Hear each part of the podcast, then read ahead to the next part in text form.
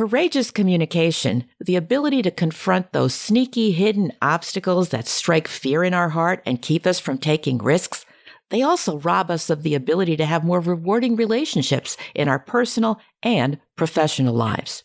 How do you raise your game to engage in more courageous communication? Today's special guest has some answers. Stay tuned. This is Business Confidential Now with Hanna Hasl-Kelchner helping you see business issues hiding in plain view that matter to your bottom line. Welcome to Business Confidential Now, the podcast for smart executives, managers, and entrepreneurs looking to improve business performance and their bottom line. I'm your host, Hanna Hasl-Kelchner, and I have an amazing guest for you today. She's Michelle Gladieux. Michelle is the author of Communicate with Courage, Taking Risks to Overcome the Four Hidden Challenges. Michelle has taught organizational behavior and leadership courses at the undergraduate and graduate levels at three different universities and works as an executive coach, instructional designer, trainer, and keynote speaker through her work as president of Gladieux Consulting. It is such a treat to have her join us today. Welcome to Business Confidential now, Michelle. Thanks for having me, Hannah. I'm excited to be here. Well, I'm really excited too because Courageous communication sounds easy in theory, but in practice, some people act like they need some liquid courage, you know, the kind you'd get on karaoke night, and mm-hmm. they, they choke otherwise and don't really say what's on their mind.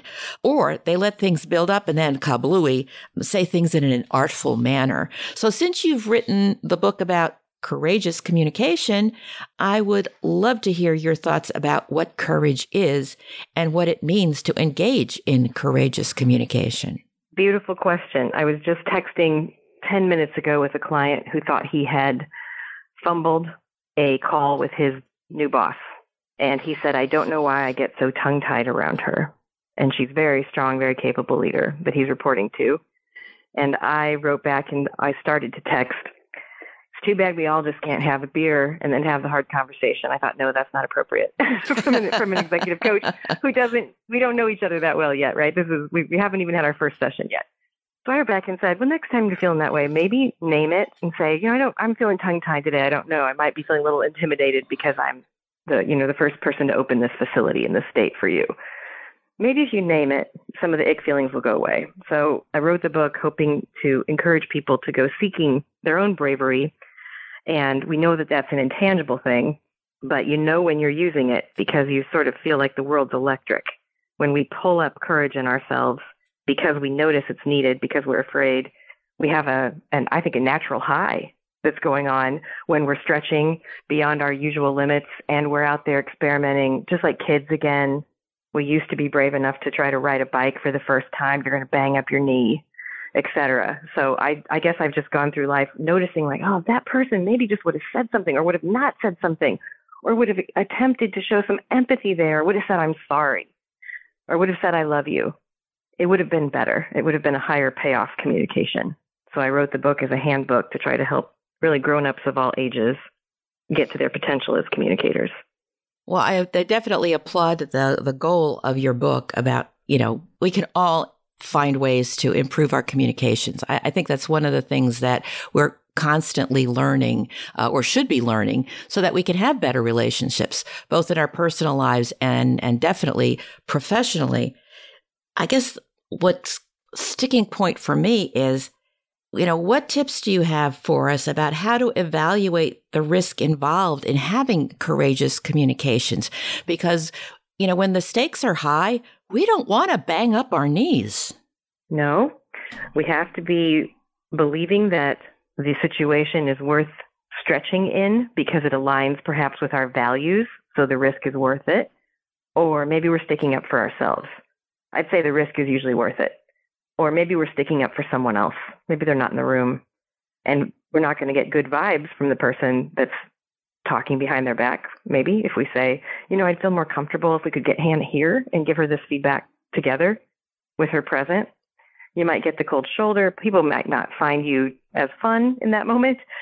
But when you align with your values or you're living towards something you believe in, the risk is often worth it. And I'll define risk as kind of like extracurricular communication, something many humans would walk on by and think, yeah, I don't have to stick my neck out like that. But when we engage in a new mindset or a new behavior without guarantee of what the result will be, at least when I try that, when my clients try it, we sleep better. We carry ourselves differently. It affects our self esteem. So I'm not saying everyone should strive all the time. I'm saying you make a couple thousand decisions from waking to sleeping each day. Look around. What relationship's meaningful to you? All right. So it's about picking the battles, not mm-hmm. the wars kind of thing, if I'm reading between the lines. yeah, here. that's well said. That's well said. In the book, I'll talk about, you know, you want to do a toast at your best friend's wedding. Don't have four or five drinks and then stand up. You won't do it. That's not a risk you want to take. So we want calculated, intelligent risks. And obviously, the book is written to help people figure out which risks to take and then how to get past the fear that stops us from taking them. I like that. Intelligent, calculated risks. I'm wondering, does it make a difference? What impact does the position of power have on which side of the desk somebody is sitting in being able to have those courageous communications? Absolutely. It's a different sort of dance. So if you have more positional power, the goal is, I believe, should be to make sure everyone in the room knows that you believe that everyone there is equally valuable as humans. And if you're on the other side of the desk with less positional power, that's a great thing to remember also that you are no more or no less valuable than the person with the most highfalutin title.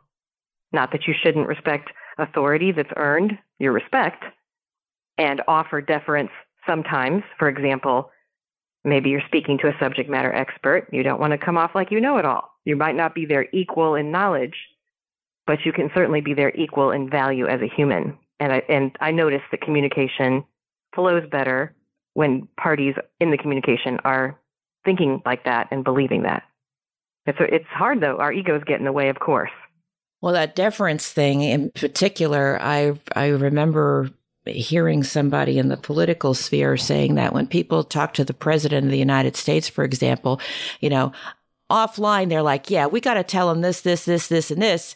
And then when they actually walk into uh-huh. that Oval Office, the deference mm-hmm. just they it just doesn't come out. It's really hard for them to say in very direct terms what they just told a colleague 20 minutes earlier. So Isn't that the truth? And the environment is set up to induce that sort of reaction as well, as it is in many companies or organizations, right? Well, that's an interesting thing because, you know, uh, I was just speaking with someone about this whole concept of respect and how to show it. And she was telling me that in uh, the employees that she speaks with and coaches and trains and so forth, she almost to a person, there's a tremendous fear about being able to speak their mind.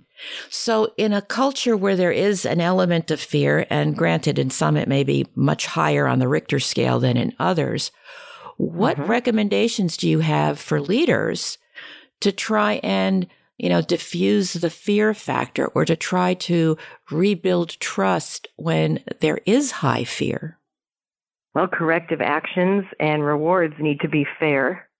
People need to be evaluated based on job relevant characteristics and not the non job relevant characteristics. One concept I find interesting and love to teach is in group and out group. And I would define, as do you know other people interested in my field, in group as people you have eye contact with regularly, and you can ask them open-ended questions like, "What do you think about this?" or "How was your weekend?" And you offer them praise and constructive criticism pretty easily, and there's a trust there and you share information with them. And I'll actually have clients list your in group for me. It's confidential. Bring it to the next coaching meeting. Also, list your out group and your out group in your organization, or I suppose you could say family as well, are those that you are maybe less geographically or emotionally close to. There's not a lot of eye contact, trust, information sharing, giving and receiving criticism and praise. So pick somebody this month from your out group and move towards them using those elements I just described in that operational definition to see if you can't bring them a little closer to your in group. And I'll have leaders map this kind of stuff. And uh, one client cracked us up because he he brought the list back and the entire IT department was in the out group. Oh, wow. I didn't even have to write. I didn't have to write names, and uh, this that department. And I find that with you know manufacturing supervisors, warehouse supervisors, or plant managers, or general managers, et cetera. You know, uh, third shift, don't know them very well. Second shift, same deal. First shift, good relationships. You know, so some of it can be geographic or where you place your time or your effort. And sometimes it's because we just don't like somebody or we haven't gotten along well or there's been some competition. And we can move towards those outgroup folks also. We might never want to go out to dinner with them or have them to our homes, but I think we should all be working towards expanding our in group. You might get rejected. Aha, another fear to overcome. Yeah, absolutely. Because it's not just the employees that have the fear. The leaders can have the fear too of being rejected, the one that you've just mentioned, or perhaps somebody that they have put in an out group is a person they think covets their job or they feel is smarter than them. So they've got a little imposter syndrome going. Well, what advice do you have for them in terms of courageous communication? I think we start the book with it. The Communicate with Courage book starts with choose a mindset among a, a couple other good basic things to master before you try to become masterful as a communicator. So we can choose to believe that the world's out to get us or that that person has unethical aims. And there's a lot of advice in the book also about what to do about folks that you think are manipulative or unethical. And to sum that up, limit your time around them as much as possible. But we do find some wins that we wouldn't normally be able to achieve when we assume the best about others, you know, but we tread carefully with them in our communication. Sometimes I'll point out to someone like, look, I don't want to assume that you're trying to dot, dot, dot here, right? I don't want to assume that you're trying to take credit from my team when they deserve the credit. So I'm sure this is a mix up in communication. Can you help me understand? So I teach folks to use preambles and to use some open-ended questioning and still you, it's tough to pull off because you can't fake it. You have to really be trying to assume the best. Otherwise, it comes out in our tone. And we communicate more by tone than anything else, regardless of words or body language. Folks are really listening to tone. You know yeah. how that is. Like, oh, I had an interview with Michelle Gladieux, the author of Communicate with Courage tonight. Or, oh, I had an interview. right away, as soon as you hang up from, from this interview, a family member, same words, a family member could read tons of valid information in just your tone. So I'm watching mine. I'll say this, you know, like I think I, I wrote this book because, gosh, I made so many mistakes as a communicator. I've loved it for so long. I've loved it for my whole life, but how do I struggle with my weaknesses? And I thought the world could use a guidebook that maybe save them some time because it's taken me some time to learn some of these lessons and watch others learn these lessons, and they are repeated. And it is because just out of our peripheral vision, very often we can't quite see what's got a hold of our mind and it's controlling us rather than we're controlling it. And that might always be so. I mean, this is part of the human condition. But I don't see anything more rewarding than working on communication until we're really old, if we get to live to be really old. I couldn't agree more. And uh, I loved your example about the tone and O because the word O is could be a complete sentence. I really can. It's two little letters. Oh, it says so oh. much. Yeah. Yeah. And so, you know, it's easy to see how when you have more words that mean different things to different people, it's so easy for misunderstandings to occur. Now, we, we've talked about courageous communication in terms of speakers and being able to get their message out properly. And I really commend you for your book and giving us the opportunity to learn for what you've graciously called your mistakes. Because frankly, that's what this entire podcast is about. So um, people can learn from others' successes as well as, gee, I wish I had done it that way so that they can move their business forward. And definitely communication is a big part of that. But as I said, there are speakers, but there are also listeners. What can listeners do to improve their courageous communication skill set? Oh, dare I open my mouth here? I don't know. Okay, well, I can tell you a tip is benchmark other good listeners because that's the only way I can teach this. Very rarely have I heard you're a good listener. It's a rare compliment to get. And sometimes if I'm speaking to an auditorium, could be a thousand people, I'll say, hey, real quick, raise your hand if you've had, if you can think of a time you've been told you're a good listener. And it's usually 20% or less of any audience size that can say, yes, I've received that compliment. So clearly this is high level stuff. But what I'm working on is, of course, you hear these classic ideas like Don't prepare what you're going to say while the other person is speaking. You can't really multitask well. And don't interrupt. It shows a lack of respect. So these, I'm slowing my, my rate of speaking down now because maybe if I say it slowly, I'll finally learn it, Hannah, but I'm working on it. These days I try to let others speak first. I can see the advantage in that and I'm competitive. So I both want to show respect to them and test myself to see if I can hear them all the way out before I disagree or maybe even agree, but usually disagree. If it's hard to listen, it's because we disagree. Hear them all the way out. And the good thing when we do that is that person then has emptied their cup and they're more ready to receive what you might say if you can hold your horses long enough. So that continues to be a perennial goal of mine. Bravo. I think it is hard for people because they're so pressed for time. And I think some of it is geographic too. You know, around the New York metropolitan area where I grew up, if somebody's talking fast and interrupting, you know, it, it's actually a sign of, of interest and enthusiasm. But you take that same kind of a speech pattern into different geographic areas, even in the United States, and it comes off as rude and condescending and arrogant. Like, how, let me finish, please. That kind of thing. Mm, you have illuminated something for me. Whenever I go to New York City, yeah. I feel relaxed. I feel like we have just embarked on spa weekend in Phoenix, Arizona or something. And I know it's weird, but because everybody's moving and speaking as fast as I would like to, mm-hmm. I feel like maybe I have found some of my people. Not so much maybe here in um, Northeast Indiana. This is a Midwest, great Midwest town, great Midwest work ethic, wonderful hearts, wonderful people. We're learning a lot together about how to revitalize downtowns and how to be more inclusive but they don't appreciate that New York metro area pace. It's just it's different, speaking. you know, and and it's also mm. one of those things that when you talk about mindset, I think that people need to embrace that people have different styles, communication styles, and that it doesn't necessarily mean they're being disrespectful, but trying to bridge that gap, especially if you're in a supervisory position and you have people on your team, you know, one is very deliberate, slow speaker. And any pause, somebody else uses it as an opportunity to jump in. And it's like, I didn't finish, you know? so it's a, it's a challenge. It really, it really is. So your book, Communicate with Courage. In uh, the time that we have left, Michelle, what, mm-hmm. what is the most important thing you'd like people to take away from that book? Wow, that's a tough question. I am thinking today about the love letter I wrote to conflict on page 85. It's in chapter 6. And this this is where we're talking about the four hidden challenges being hiding from risk, defining to be right, rationalizing the negative, and settling for good enough. And each of those gets its own chapter. In the chapter about rationalizing the negative, I'm trying to encourage people to see conflict as a place to grow.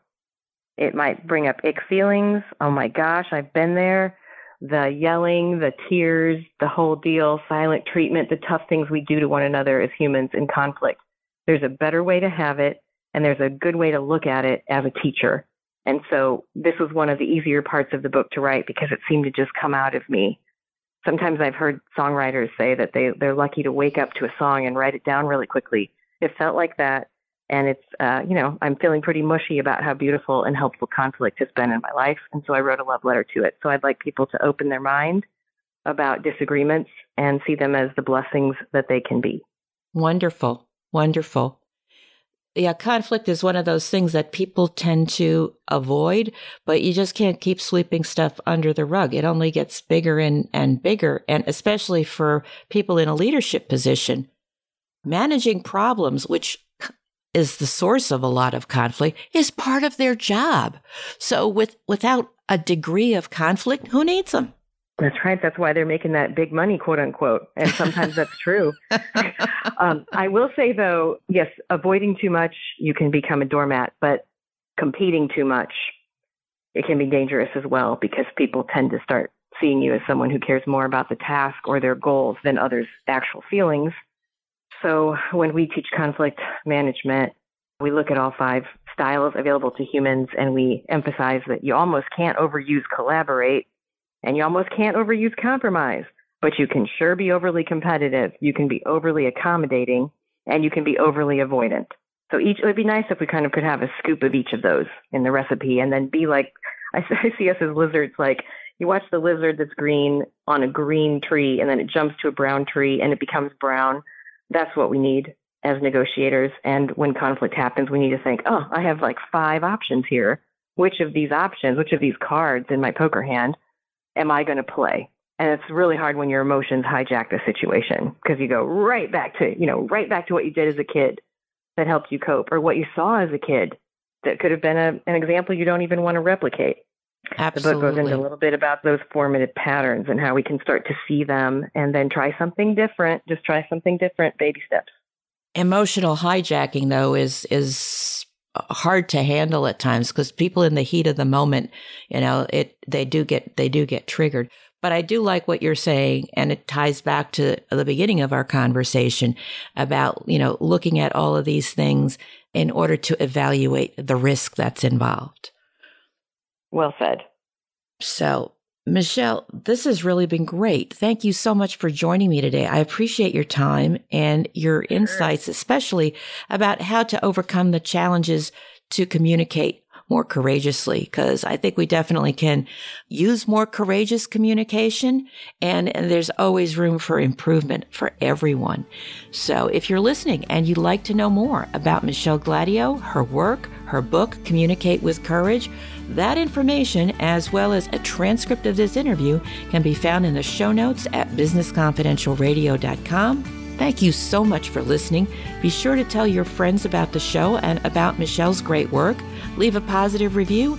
We'll be back in two weeks with another episode of Business Confidential Now. Until then, have a great day and an even better tomorrow.